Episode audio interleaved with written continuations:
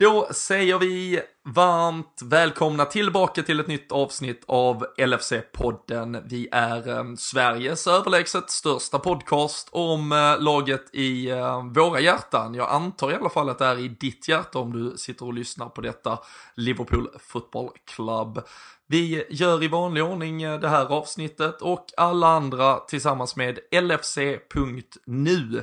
Det är ju där ni hittar den officiella svenska supporterklubben. Och eh, allt eh, redaktionellt egentligen om Liverpool. Dag ut dag in. Nu är det ju träningsläger från Marbella till exempel. Där det puffras på med bildmaterial och intervjuer och annat smått och gott. Och då håller man ju sig uppdaterad där som bäst. Ehm, även skadeläge, införrapporter, eftersnack, allt kring Liverpool hittar ni på lfc.nu. Och eh, små pengar är det som eh, gäller om man vill bli medlem.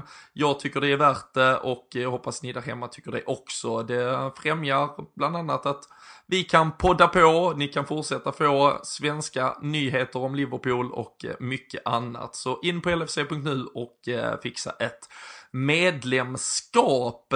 Nu ska jag eh, fixa lite sällskap här för att eh, snacka Liverpool. Vi ska såklart ta eh, ett omtag kring helgens match mot Bournemouth. Vi ska prata titelstrid och säkerligen mycket annat mellan himmel och jord vad gäller Liverpool. Så luta er tillbaka, rätta till hörlurarna, införskaffa bra position för att njuta av det här avsnittet så hör ni mig tillsammans med Fredrik Eidefors alldeles strax.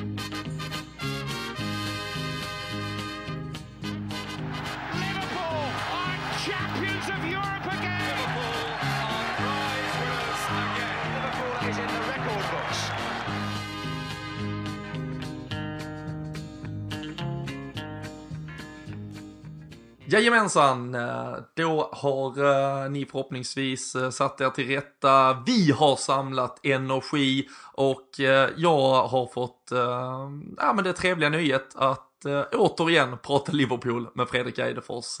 Hur står det till Fredde? Du, jag har absolut ingenting att klaga på faktiskt. Jag, eller, jag ska inte klaga, ska jag nog inte säga. Jag bara känner nu att man blir mer och mer nervös ju närmare man kommer matchdagar här nu och man märker liksom att eh, man hade varit gött att fått uppleva en, en sån här titel någon gång och vi kommer sitta och podda rätt många gånger innan det, det är dags att kunna säga det eller inte men eh, Ja, nervös är jag får ändå säga, fast det inte ens är närheten till matchdag. Men på något sätt så är det väl normalt nu när, man är, när vi ligger där vi ligger antar jag. Jag vet inte om du känner likadant? Du var ju ändå, du ändå var, poddat med mig så länge så vi borde ju känna ungefär likadant kan jag tycka. Ja men det, det är så, det, och det påminner ju väldigt mycket om uh, det som faktiskt var poddens debutsäsong i sin linda. Vi, vi börjar ju, vi börjar verkligen på botten efter en 12-13 säsong som uh, Osexig säsong. Ja, det borde ju nästan varit lite sådär uh, järnkontroll på oss när vi valde att, ja men vad fan, vi vill podda lite om det här uh, laget som, uh, som hade gjort allt annat än att rosat marknaden. Men så blev det ju en jävla pangstart med den där 13-14 säsongen och då satt vi också vid den här tiden på 2014 när uh, våren började komma smygande. Jag såg det var ju idag exakt fem år sedan uh, Gerard dunkade in straffen på Craven Cottage och slängde tröjan, pumpa mm. mot publiken och började kanske känna hur ett, ja men hur det pumpar lite blod uh, av guld i de där ådrorna. Han börjar ju säkert få smak för vad som eventuellt skulle kunna komma åtminstone och eh, man känner igen känslan. Man eh, är lite ofokuserad på allt annat. Eh, man går och tittar eh, allt för mycket på både tabell och spelschema framförallt och eh, som du och jag surrar lite om innan vi startar mickarna här så fast att Bayern München är, är nästa match om allt vad den innebär och hur stor den såklart på alla sätt och vis är så kan man ju inte hjälpa sig själv med att ändå sitta och snegla mot helgen därpå när det är Manchester United borta och allt vad ligaspelet faktiskt bjuder och eh, där sitter vi nog i samma båt. Mm. Ja, nej, det är en eh, det är ändå sköna tider att hålla på på, på något sätt och jag vet inte om det märktes eh, extra tydligt i, i, staden. Du var ju som sagt på plats här nu med, med sonen och kollade senaste matchen. Märkte du någon ja, hur var känslan i, Liverpool eh, sett till att det, det gick ju lite så här småsnack om att ja, stod de bakom fansen mot Leicester var det det var lite, lite smuttrande bakom, det var lite så här buande tänkte jag inte säga, men lite, lite sura miner på något sätt. Men var det helt annat nu efter, efter Bournemouth-matchen eller? Eller inför kanske vi ska säga också. Ja men precis, det hade ju, det hade ju uppmanats från uh, i stort sett alla liksom så här supporterfalanger att se till att liksom, men infin er uh, tidigt uh, på området, möt bussen, eh, ta er in på arenan, sjung upp tidigt, visa ert stöd. Sen är det ju vad det är ty tyvärr, alltså Bournemouth hemma och med allt vad det innebär och liksom, jag, jag kan ju inte påstå att jag i detta fallet drog mitt strå till stacken. Jag var ju där snarare i, i den klassiska liksom turistkepsen. Jag hade med mig sonen för första gången på en Premier League-match. Jag hade med mig min kusin, hennes son och var väl snarare eh, väldigt viktiga konsumenter för Liverpool och kanske bidrog till en, ett sommarförvärv eh, genom eh, i, i, i otaliga liksom, besök i Liverpool-shoppen. Men självklart märkte man det ändå runt omkring. Det var också en, ja, men det var en härlig sån här tidig vårdag i Liverpool, 6-7 grader, solen sken. Man kände ju, och det, den känslan hade jag innan, att det här var liksom upplagt att det skulle ändå liksom vända någonstans om man nu vill vill se det så nattsvart som att det var ett mörker eh, efter de där två kryssen mot Leicester och West Ham. Det var, det var, det var liksom ett, ett Bournemouth som vi har pratat om tidigare kanske kommer alltid med lite sådär, ja men god, godtycklig naivitet från Eddie Howes sida. Nu var de dessutom ganska skadeskjutna, de hade dessutom inte möjlighet att använda Klein av ja, eh, självklara skäl och eh, det man upplevde var väl att de kanske satte satte sitt hopp till att första fem minuterna exploatera liksom den här hörnan av vår högerkant med Joel Matip och James Milner där de tryckte på med två, tre bollar. Ryan Fraser fick, fick sin chans um, och därefter så, så gav de egentligen upp. Och det satte ju såklart um, ja, men fart på, på Liverpool, på Anfield efter, man kände, det var en viss liksom, ja men ändå en ängslighet här också. Det hade kunnat bli, och man känner de här Liverpool-fansen så bra, tycker jag efter alla år man har åkt dit, att mm. skulle det, alltså gud förbjude om Ryan Fraser skulle gjort 1-0 där, då hade allt det här snacket inför liksom om att vi skulle stå bakom laget och nu ska vi lyfta dem igen. Det hade varit som bortblåst, men när Allison gör den räddningen, man får den här första ja men lite, ja men halvexplosionen åtminstone från läktarna och liksom en kontring och liksom come on! Då, då släpper det lite. Och därifrån så kände jag helt, alltså det här rullar Liverpool hem. Och det var ju också, vilket vi ska prata om om man tittar till, till hur vi spelade, så, så fick ju Klopp, ja men han satte det ju rätt eh, med, med de medel han hade och fick, fick till en startelva som verkligen trivdes eh, tillsammans. Och eh, det, det gav ju resultat. Och jag tyckte Liverpool spelmässigt un, under stunder i alla fall presterade på, på, på den absolut högsta nivån. Och att det var en av, ja, i, i sina sekvenser Um, otroligt fin insats från Liverpools sida. Mm. Det, var ju, det var ju många spelare som kom upp i, i en hög standard får vi ändå säga. Eh, och eh, framförallt så fick man ju se ett, ett, någonting som jag har efterfrågat och det kanske man är lättare att ställa de frågorna när man har suttit och, och sett ett, eh, sina konkurrenter i City i det här fallet och spela sin fotboll som de alltid gör. Men att vi, vi har sett lite knackigt ut. Det har varit väldigt mycket av den här varan. Sala ska ha bollen, han ska göra, försöka göra något väggspel med någon och så bryts den på vägen och så kontras det åt andra hållet och så blir det liksom inget flow i det hela. Men det var det ju inget snack om den här matchen att det var det var, det var mycket mer eh, intressanta kombinationsspel. Eh, vi fick se en, eh, som sagt, något som vi återigen tusen gånger efterfrågat. En, en mittfältare följer med upp i, i anfall och tar de här löpningarna som resulterade i Wijnaldums eh, 2-0 mål dessutom. Så det var mycket som stämde överens i den här matchen. Vilket var, eh, utöver det fina vädret, då, fantastiskt kul att se. Det, det var en sån där match som man Typ, eh, om man kommer ihåg 08-09 våren när det alltid var fint väder, tänkte jag säga, och det var liksom 4-0, 5-0 varenda match mer eller mindre på Anfield. Och det, det var typ den känslan man hade här nu med att, som sagt, jag kom in efter tre minuter i matchen, så jag missade faktiskt de första tre, så jag såg inte läget ens. Men det, det, ja, det var ganska lugnt får man ändå säga. Ja. Eh, och en, en mästarinsats får vi, får vi väl ta och kalla det på något sätt.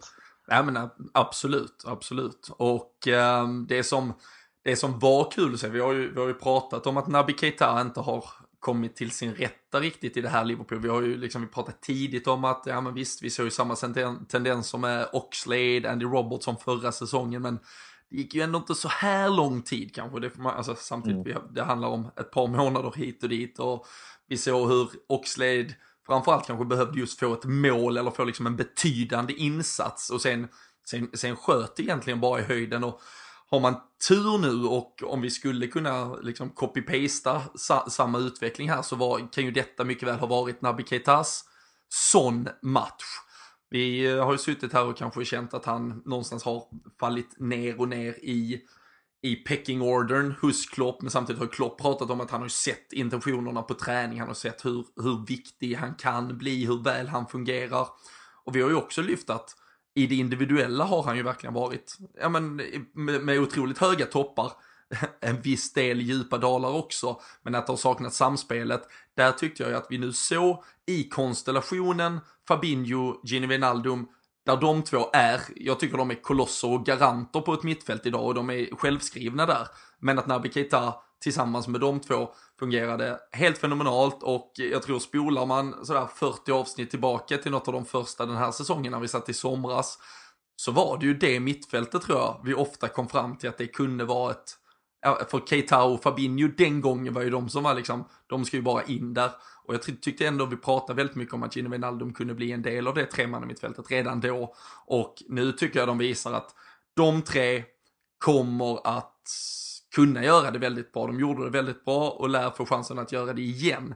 Sen tror jag inte per automatik att Naby Keita går rakt in och startar nu liksom 12 av 12 resterande ligamatcher, utan jag tror att Klopp kommer så gott det går använda Fabinho och Gino Wijnaldum som alltså de, de konstanta eh, delarna av det där mittfältet och sen kunna laborera. Men jag är känslan efter att ha sett framförallt också på, på plats, det krävs alltid, ger alltid en lite, lite mm. annorlunda mm. upplevelse av det.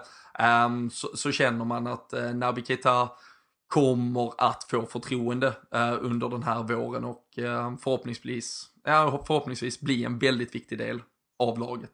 Ja, jag menar hockeyassisten till, till, till, ja, sen till, upp till Firmino och Salas 3-0 mål där får vi ändå säga att det, det är lite det han, han, han, bidrar med som han, som han precis trodde att han skulle kunna göra också. Alltså den här yttersidan förbi. Eh, han har ju visat prov på väldigt mycket dåligt får vi ändå säga. Alltså drälla med bollen. Vilken match var det när han drällde i 90 minuten när vi nästan tappade? Det var väl... Eh, Brighton. Brighton ja. Sen mot West Ham hade han liksom... ju ett par. Ja, alltså den, det, det, var liksom absolut det värsta du kan göra och man kände så att åh, vad så typiskt. Jag har ju sett honom i Bundesliga och vet vad han kan bidra med. Eh, jag tror återigen att han, det, han kommer komma in i det, men som sagt, tagit lite lång tid kanske. Eh, det är ju han som först ut, får vi ändå säga, av de här tre, när, om vi säger eh, Oxlade Chamberlain skulle komma tillbaka exempelvis, då är det ju han som troligtvis tar den platsen snarare än Wijnaldum och Fabinho. För de, tre, eller de två har ju visat sig vara nästan eh, oflyttbara i det här fallet. Eh, dessutom går Wijnaldum in och gör den mesta matchen med diarré. Liksom. Det är ju inte eh, vad man själv hade kunnat göra. När det... alltså man, har ju, man har ju svårt att liksom, äh, ta sig till toaletten. Liksom. Ja, ja och han, han springer liksom och gör vad är han, 67 minuter, 70 minuter nästan. Och ett mål på det dessutom. Ett, ett väldigt icke-typiskt Wijnaldum-mål får vi ändå kalla det också. Men ja, nej, det är fantastiskt kul att se. Och ja, sagt, Lalana Henderson ska ju försöka hitta någon plats även där. De två Henderson är väl den som kommer närmast att komma in eh, och kanske Milner då när vi har Trent tillbaka. Men jag har svårt att se att det inte är någon annan än de här tre som ska, som ska spela majoriteten av matcherna som är kvar här i alla fall. Såvida inte Klopp får eh, sån där superpanik och känner att han inte vågar om det är någon sån här match där vi måste ta, ta tre poäng och det är absolut in i det sista här i racet och kanske han eh, safear med en Henderson exempelvis. Men annars så blir det nog de tre som får eh, förhoppningsvis mest förtroende för eh, Ja, vi, vi, satt, vi har ju pratat om det. Vilket är den bästa elvan egentligen? Eh, och vi har inte riktigt fått se den bästa, eh, bästa elvan än heller, eller hur? Nej, nej precis. Det är, det är faktiskt otroligt intressant. För som sagt, även om man då kan ha tyckt längs säsongens gång att olika elvor någonstans bör kunna vara det på pappret bästa så tror jag ändå vi, vi landar ju mycket i, i somras när man tänkte inför säsongen att det här mittfältet nog är liksom på pappret vårt bästa mittfält. Fronttrion, den har vi ju såklart, eh, den är ju liksom bergsfast och Allison i målet. Sen är det ju en backlinje i så fall med Trent, Gomez, van Dijk och Robertson. Och de elva tillsammans, de har startat noll matcher den här mm. säsongen. Och det är ganska kul när man ofta pratar om att ja, men när Liverpool inte har sitt bästa lag eller direkt Liverpool gör ett eller två byten, då blir de ganska dåliga. Eller liksom, då, ja, då tappar ja, vi absolut. vår USP. Och så konstaterar man någonstans när man liksom tittar igenom det att fan, det som kanske är vår absolut bästa elva, den har vi aldrig ens spelat. Um, så man har ju faktiskt, alltså trots att vi i stort sett varje match har behövt göra två eller tre ändringar mot vad som skulle kunna vara en optimal elva, så har vi ju ändå, har de varit tillräckligt optimal för att vara riktigt bra? Och det var ju det jag någonstans, jag satt ju här med Daniel och pratade efter West Ham-matchen, jag skrev det i texter på LFC.nu också, att det var ju faktiskt inte liksom, om man säger, vårt ordinarie Liverpool som var inne i en svacka. Det var ett Liverpool som var utbytt på 5-6 positioner som var inne i en svacka. Som plötsligt spelade med, ja men, ja, nu var Matti på Milner kvar i en startelva, men då räckte det kanske att vi fick in så pass mycket kvalitet på andra positioner. Men, men med en Lalana till exempel som också då, ja men drar ner, alltså där spelare för spelare drog ner liksom totalkvaliteten.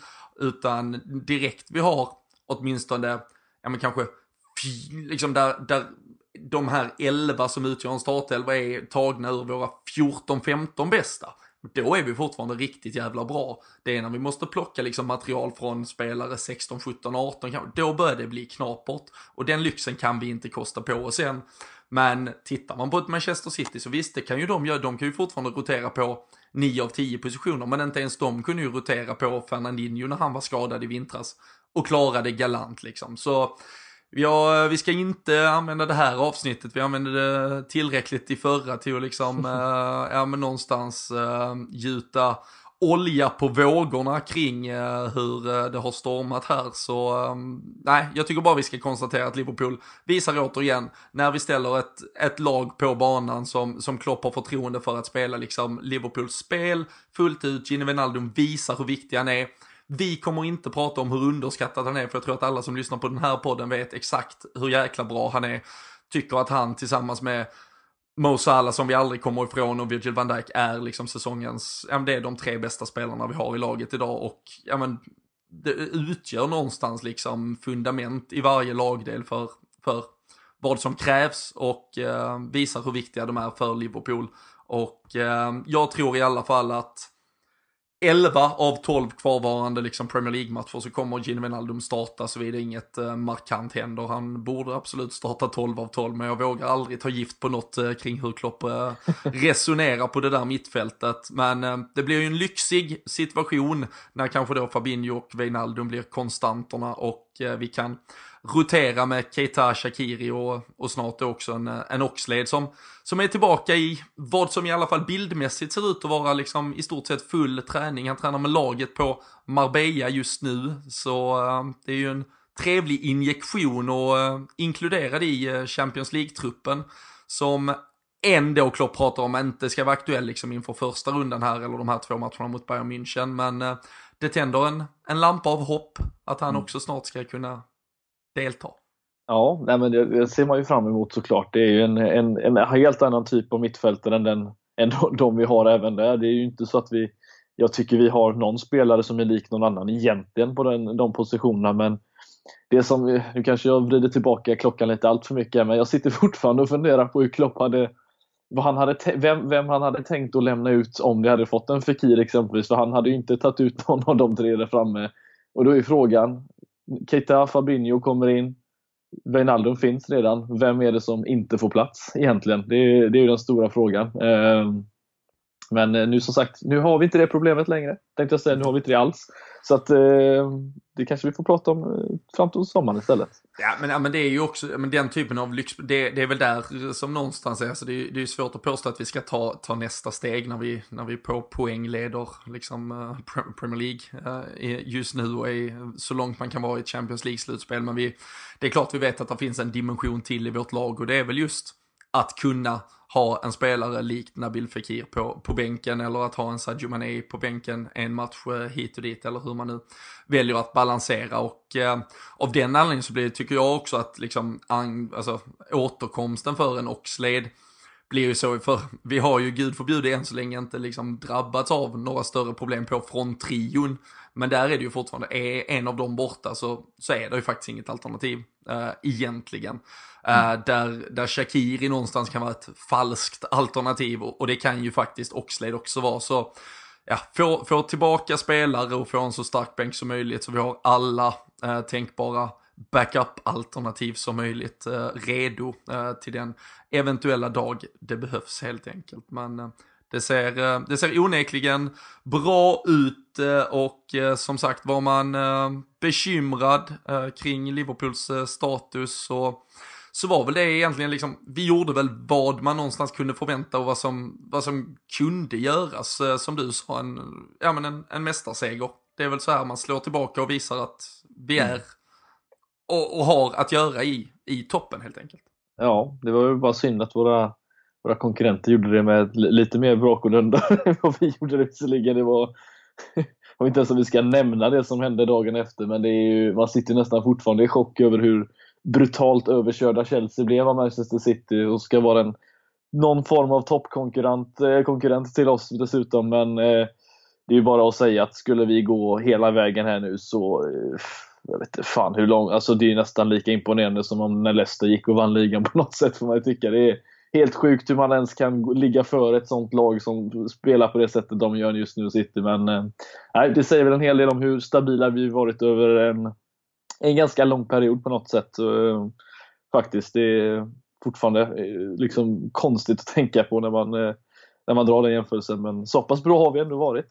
Ja, och det är ju, eh, det är ju faktiskt, alltså, det är ju trots allt Manchester City som har förlorat ett par ja. matcher hit och dit. Eh, vi, vi har ju fortfarande faktiskt bara förlorat mot, mot dem eh, i den där liksom eh, sluggerfighten på Etihad. Så um, ja, det, det, det, det tåls, alltså börjar man fylla de där bägarna så, så är de fan i mig halvfulla. Eh, mm. snar, alltså när man eh, tittar på Liverpools säsong så här långt. Och eh, det är, ehm, ja, men det är 12 eh, såklart eh, oerhört eh, viktiga matcher kvar. Det är en oerhört viktig Premier League-match som väntar i nästa omgång.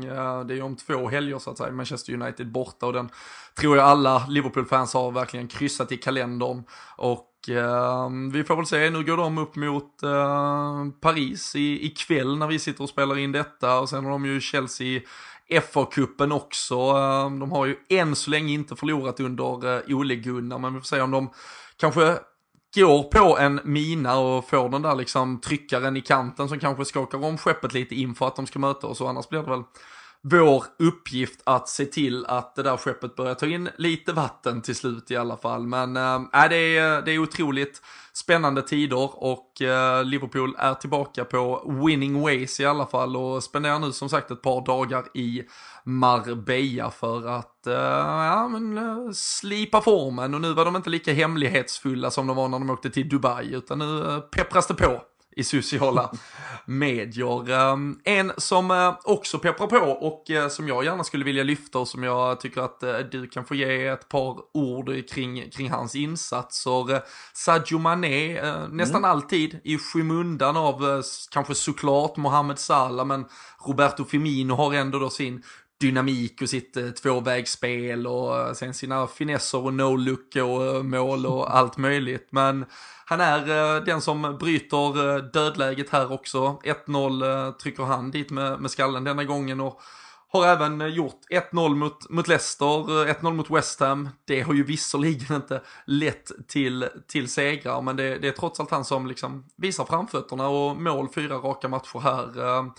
Är det där kanske eh, vi ska applicera den här stämpeln med, med underskattning? 12 ligamål nu, lika många som mm. Eden Hazard till exempel.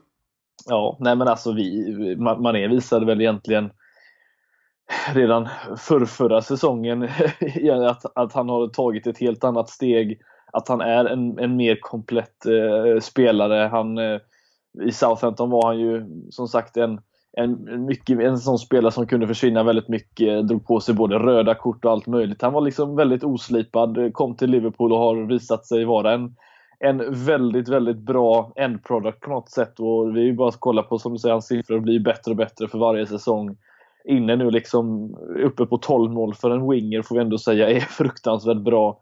Eh, han visar ju någonting som de två där framme inte gör eh, om vi jämför då med Salah och Firmino, det är att han, han, han, han är avig. Han, man vet inte riktigt vad man ska få ut av honom. Han står visserligen för en hel del missar ibland som kanske kunde blivit mål. Han kanske skulle varit på 15-16 mål den här säsongen egentligen, men det är någonting med honom som, som, som får en att älska honom extremt mycket och jag tror att det har att göra med att han alltid verkligen ah, jag vet inte hur jag ska sätta fingret på hans, just det här med att han, han ler hela tiden. Han ser så glad ut på planen nu för tiden och jag tycker det är jättekul att se. Jag ska inte dra någon jämförelse med Ronaldinho för det är väldigt taskigt att göra men just det här det ser ut som att han har kul när han spelar fotboll nu för tiden och det, det, det visar ju han att, att siffrorna därefter påverkas av det också. Eh, och skulle väl säga att av de tre där framme så är han väl den som i, nästan i mest kan säga att byt inte ut honom för det känns som att det händer mer kring honom på något sätt. Eh, och det är bara att visa, han, han står för de viktiga målen nu och jag tror att han eh, kommer bara fortsätta och han är väl säkert uppe i 20 mål nästa säsong eller något sånt där. Han eh, kommer bara bli bättre men eh, rugg, ruggigt farlig och eh, vet inte riktigt vad han mer ska förbättra egentligen än ja, möjligtvis då sina avslut.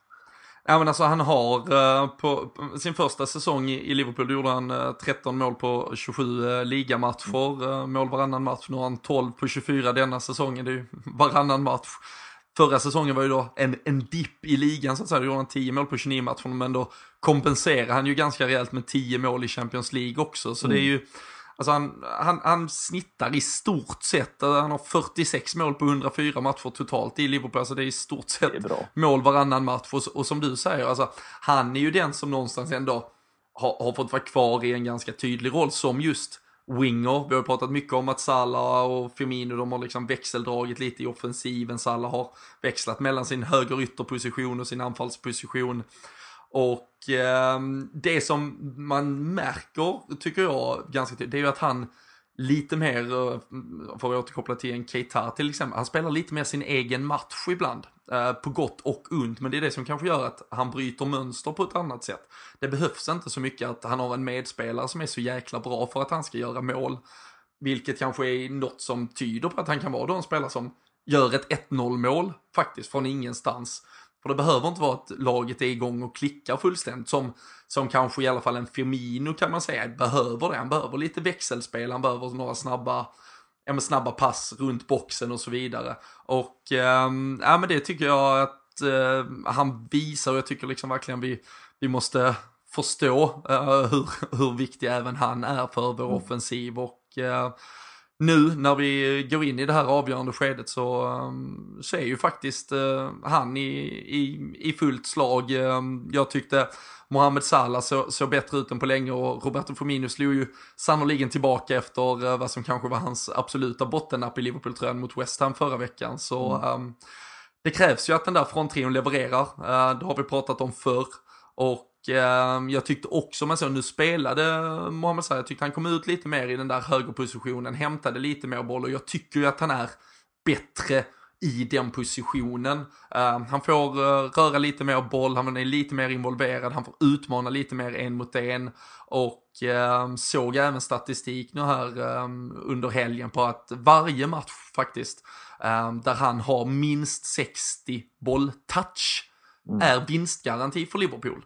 Vi har alltså mm. aldrig eh, ens tappat poäng om Mohamed Salah är så pass involverad i spelet att han har bollen, eller ja, 60 touch helt enkelt. Och det är, även om statistik alltid kan vridas, vändas eh, och eh, fås till fördel hur man än vill, så um, talar det väl ändå någonstans ett tydligt språk att, att den bästa spelaren ska nudda bollen så mycket som möjligt. Det finns väl ett par snipers undantaget kanske, men annars måste det väl vara en... Typ Origi eller? Ja, till exempel. Han ska bara komma dit med huvudet i 96 uh, eh, eller stå halv offside mot West Ham eller vad han nu sysslar med. Men, ja. Uh, ja, men det är väl lite så Fredrik, att liksom, ja. din bästa spelare ska, ska, ska ha bollen. Ja, jo men så är det. Och, och det som är intressant just då, om vi drar, säger att Mané har, han, han får ju ofta spela på samma position och, och som du säger, jag håller med dig, Firmino, eller Salah är bäst när han spelar lite mer ut till höger. Han drar sig som sagt ofta mycket inåt i banan, men han utgår därifrån. Och det, är, det är bara egentligen att kolla på de siffrorna som, som, som finns där. Om man då tar en Firmino och man börjar med honom jämfört med den här säsongen. Visst, nu är inte den färdig då, men han, han gjorde mer, han liksom är 0,48 eh, mål per match eh, istället för 0,39 som han har den här säsongen. Han gör fler assist den här, den här eh, förra säsongen. Han har fler key passes, om man ska säga så, eh, förra säsongen och han är delaktig i fler mål förra säsongen. Det enda han har med den här säsongen det är antal pass. Och det är just för att han, han droppar ner väldigt mycket. Det blir inte den här samma som sagt höga position för honom som det var förra säsongen. Så han har ju en, statistiskt sett en sämre säsong. Och det har ju väldigt mycket att göra med att Salah har fått spela väldigt mycket mer som en nummer nio. Och drar man då in Salah i det hela så det enda han har varit bättre på den här säsongen än förra säsongen det är assist. Och det är just för att han har varit mer kanske då centrerad i banan. Annars så är han, har han min, mindre antal touchning, eh, toucher i, i motståndarens straffområde den här säsongen. Han är mindre involverad i mål den här säsongen och han har mindre lyckade dribblingar den här säsongen. Alltså det är mer som bara talar för att vi ska gå tillbaka till det som vi gjorde nu mot Bournemouth, det vill säga Firmino i mitten, Salah ute till höger och då mm. får vi det att klicka direkt. Och ja, jag kan förstå att Klopp vill laborera lite sådär, men det är fortfarande en, så här tror, jag tycker ska spela. Tror du inte problemet också har varit att han inte har riktigt har hittat en mittfältstrea som har liksom fyllt de funktionerna jo. han eftersöker? Absolut, eh, det, det, tror jag absolut att, att det kan vara så. Vi, eh, jag tror det har att göra bara en sån grej som att Trent Alexander-Arnold har varit borta. Mm. Eh, en, en, bara en sån del tror jag påverkar mycket. Det har inte alls blivit samma wingerspel från, från högerkanten när, med, med Salah när han väl har spelat det. Så det, det är mycket som spelar roll såklart. Men det är bara att kolla på Salah när han väl får driva in bollen. Det blir mer touch för honom när han får ta den där. Eh, det blir en helt annan grej när han spelar där ute till höger och framförallt så kan Firmino droppa ner lite halvt, hitta lite touchar här och var som skarvar den vidare och då, ja, då står vi där med 3-0 plötsligt. Så att, eh, jag hoppas vi får se att, att vi går tillbaka lite till detta eh, och inte ser Salah som, som en nia igen, även fast han har gjort en hel del mål den här säsongen så ser jag hellre honom ute till höger faktiskt.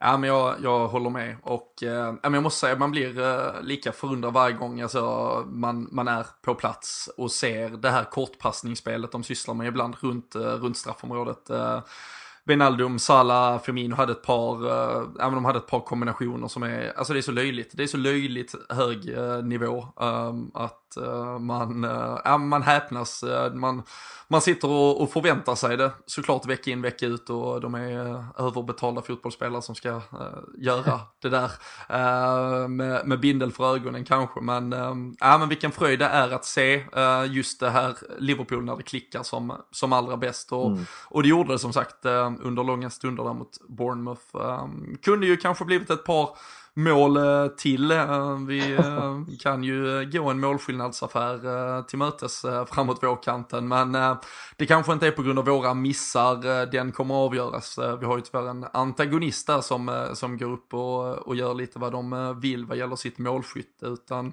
vi får nog försöka brotta ner dem på poäng istället. Det ehm, visste vi redan på förväg. ja, nej, men så är det ju. Det, är, alltså, det, det sista du ska få, alltså du börjar ju på ett, ett minus mot Manchester City redan när säsongen börjar. Att, eh, att matcha dem i målskillnad, äh, även när vi då håller en äh, rekordlåg liksom, nivå, eller hög nivå, men ja. låg siffra vad gäller vårt försvarsspel och insläppta mål. Så så är det ju i stort sett omöjligt att matcha såklart eh, den offensiven där. Där vi kan ha tre fenomenala spelare och de har åtta ungefär som de eh, snurrar runt på. Men eh, något jag tänkte fråga dig Fredrik var något jag noterade i ditt eh, Twitterflöde här i förra veckan eh, när eh, du själv, jag tror det var, drog igång tråden om opopulära. uh, ja, precis. Uh, måste suttit och haft en riktigt uh, tråkig torsdag eller vad det kan ha varit. men då sa du att Eden Hazard är bättre än Mohamed Salah. hela kontentan var ju att man såklart skulle säga något som var lite opopulärt i just Liverpool-kretsar, så det var inte så att du bara tog just det från ingenstans för att du ville häckla på, på vår egyptier. Men uh, står du fast vid det nu när jag ställer dig mot väggen? Ja.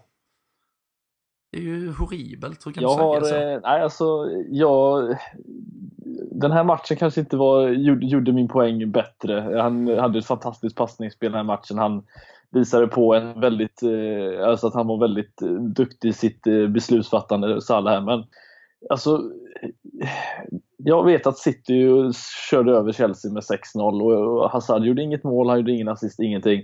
Men för mig är den Hazard, den, den, alltså, jag, som jag skrev där i, i, min tweet, så fem spelare kan jag sätta som är bättre fotbollsspelare än honom. Jag säger inte att de är bättre på att göra mål eller... Vad tänker du då? I Liverpool? Alltså har vi fem spelare som är bättre? Nej, i ligan. Jag sa att han är inte ens vår bästa spelare i Liverpool. Jag tycker att både, jag tycker Firmino är en bättre fotbollsspelare än vad Salah är.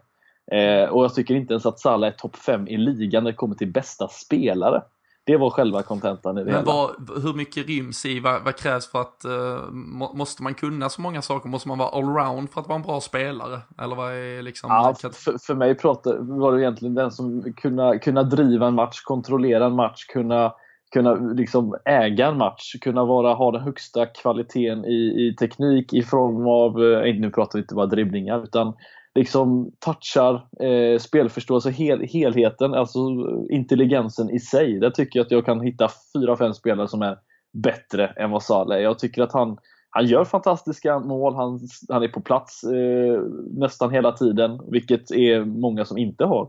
Men jag skulle fortfarande säga att Eden Hazard, Kevin De Bruyne, David Silva, Paul Pogba, hatar mig inte nu, eh, är spelare som är alltså bättre fotbollsspelare än Mohamed Salah det är vad jag står fast vid och jag vet att jag får mycket hat för det men eh, det är väl lite det, det allting är till för att kunna yttra sina åsikter. Men, eh, ja, vi får se här, vi, vi, vi öppnar upp Twitterkanalen för att ja, äh, slakta, slakta Fredrik. Jajamän, eller eller hålla med Fredrik. Ja, ska se. 4521 följare har jag på Twitter just nu, så vi får se hur det ser ut här i slutet. Det ska vara 2000 innan nästa avsnitt, annars är jag besviken. Men, ja, men sen blir Salah därefter. Ja, nej, men absolut. Jag, och jag, jag kan ju köpa ditt eh, resonemang när du liksom bygger på med kriterier kring, eh, liksom, eh, som sagt, fotbollsteknik och, och så vidare.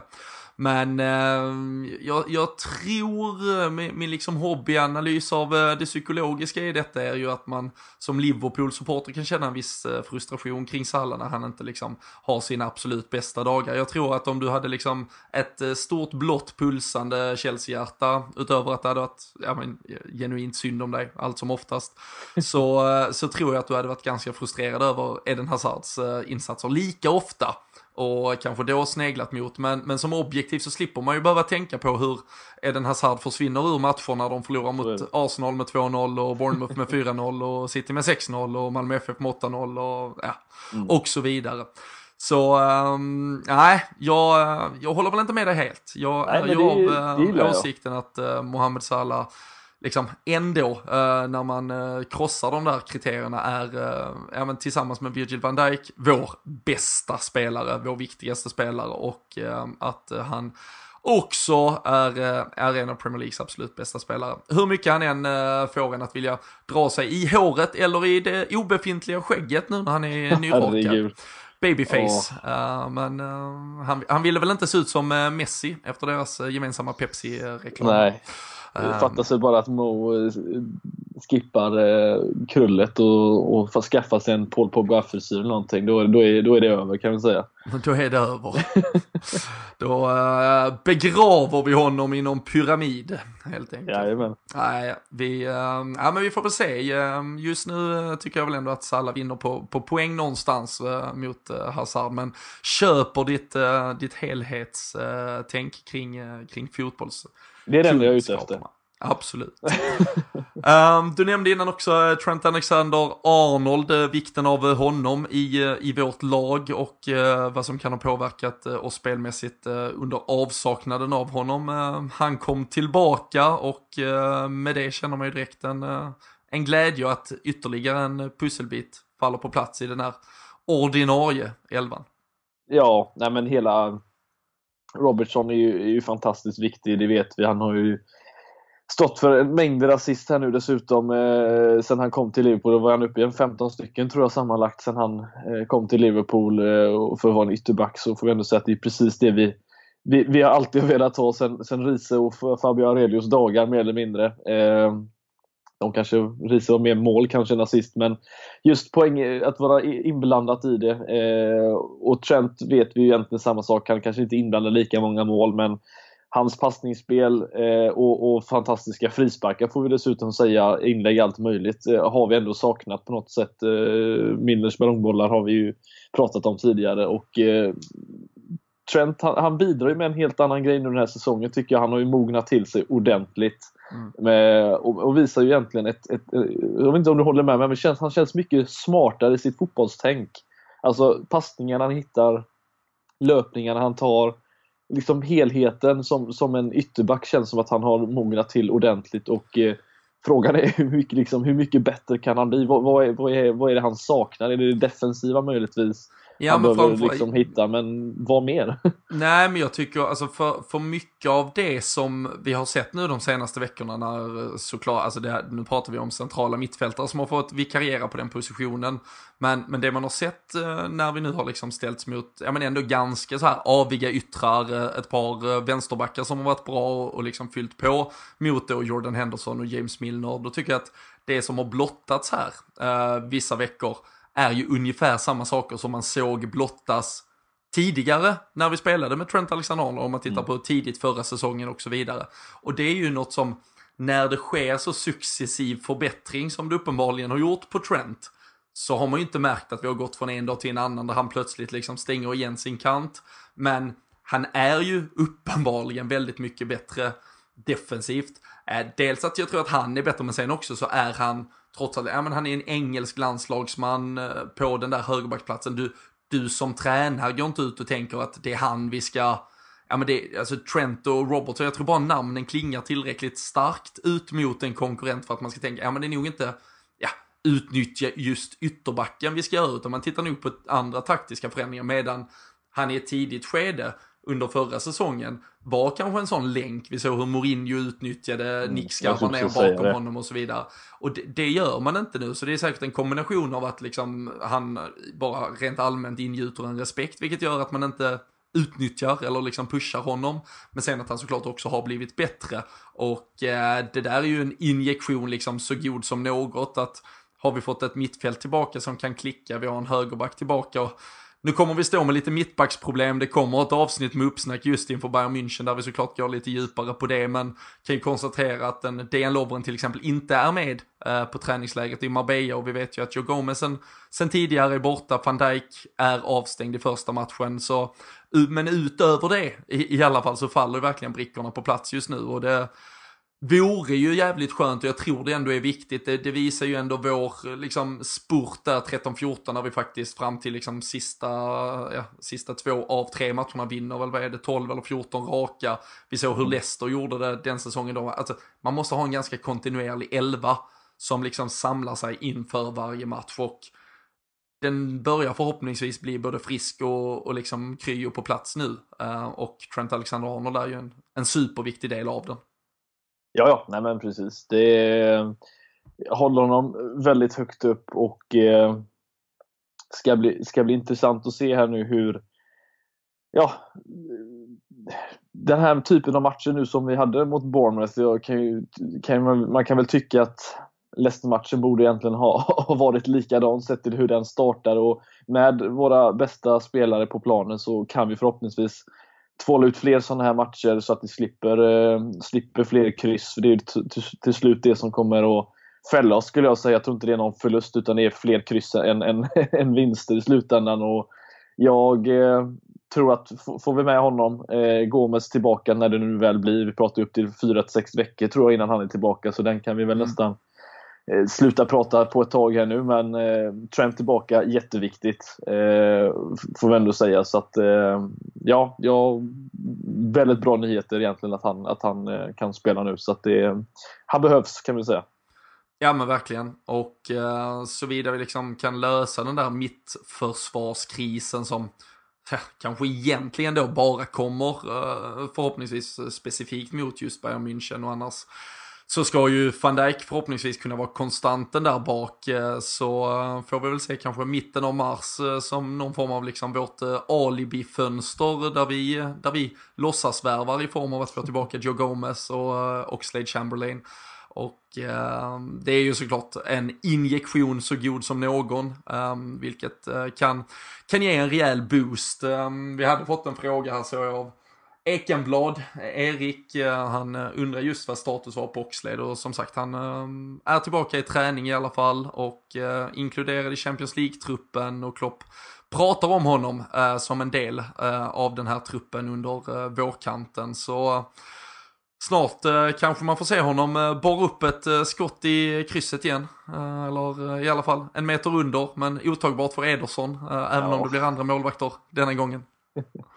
Ja, det målet kan man inte, kan man inte se allt för många gånger. Det är eh, fortfarande förundrat hur, hur, hur den bollen flyttar sig, eller den flyttar sig knappt i luften. Den bara liksom eh, är helt stilla och bara borrar sig upp där i perfekt eh, strax under krysset. Det är, det är precis den typen av, av spelare med, med skott som vi, som vi saknar. Jag vet inte, det känns som att vi tar aldrig riktigt några avslut nu när Lovren och inte spelar och långskotten. Men eh, nej, du vet vad jag menar. Ja. Eh, så att, eh, nej, det ska bli kul att även få tillbaka honom. Och det finns faktiskt, jag såg ett klipp här innan vi drog igång här eh, från eh, träningsläget. Där han, eh, han är ju så, han är ju så skön person också. också. Det är bara en sån grej tycker jag hjälper till extra mycket att tycka om honom. Så att det, nej, det ska bli kul att se när han är tillbaka. Men eh, får börja med Trent först.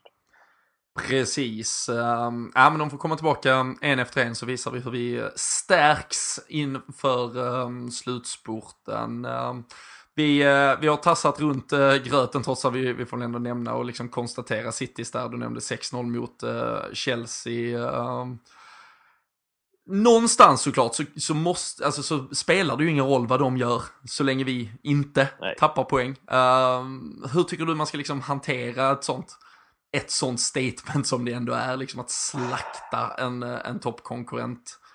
Ja, oavsett vad vi, liksom, var vi placerar Chelsea så är de ju såklart ett av de där lagen. Och de hade ju en vecka nu, City, liksom med Arsenal, Everton borta, Chelsea hemma, där man kanske tänkte att här skulle det ju vara ganska trevligt om de tappar mm. någonting.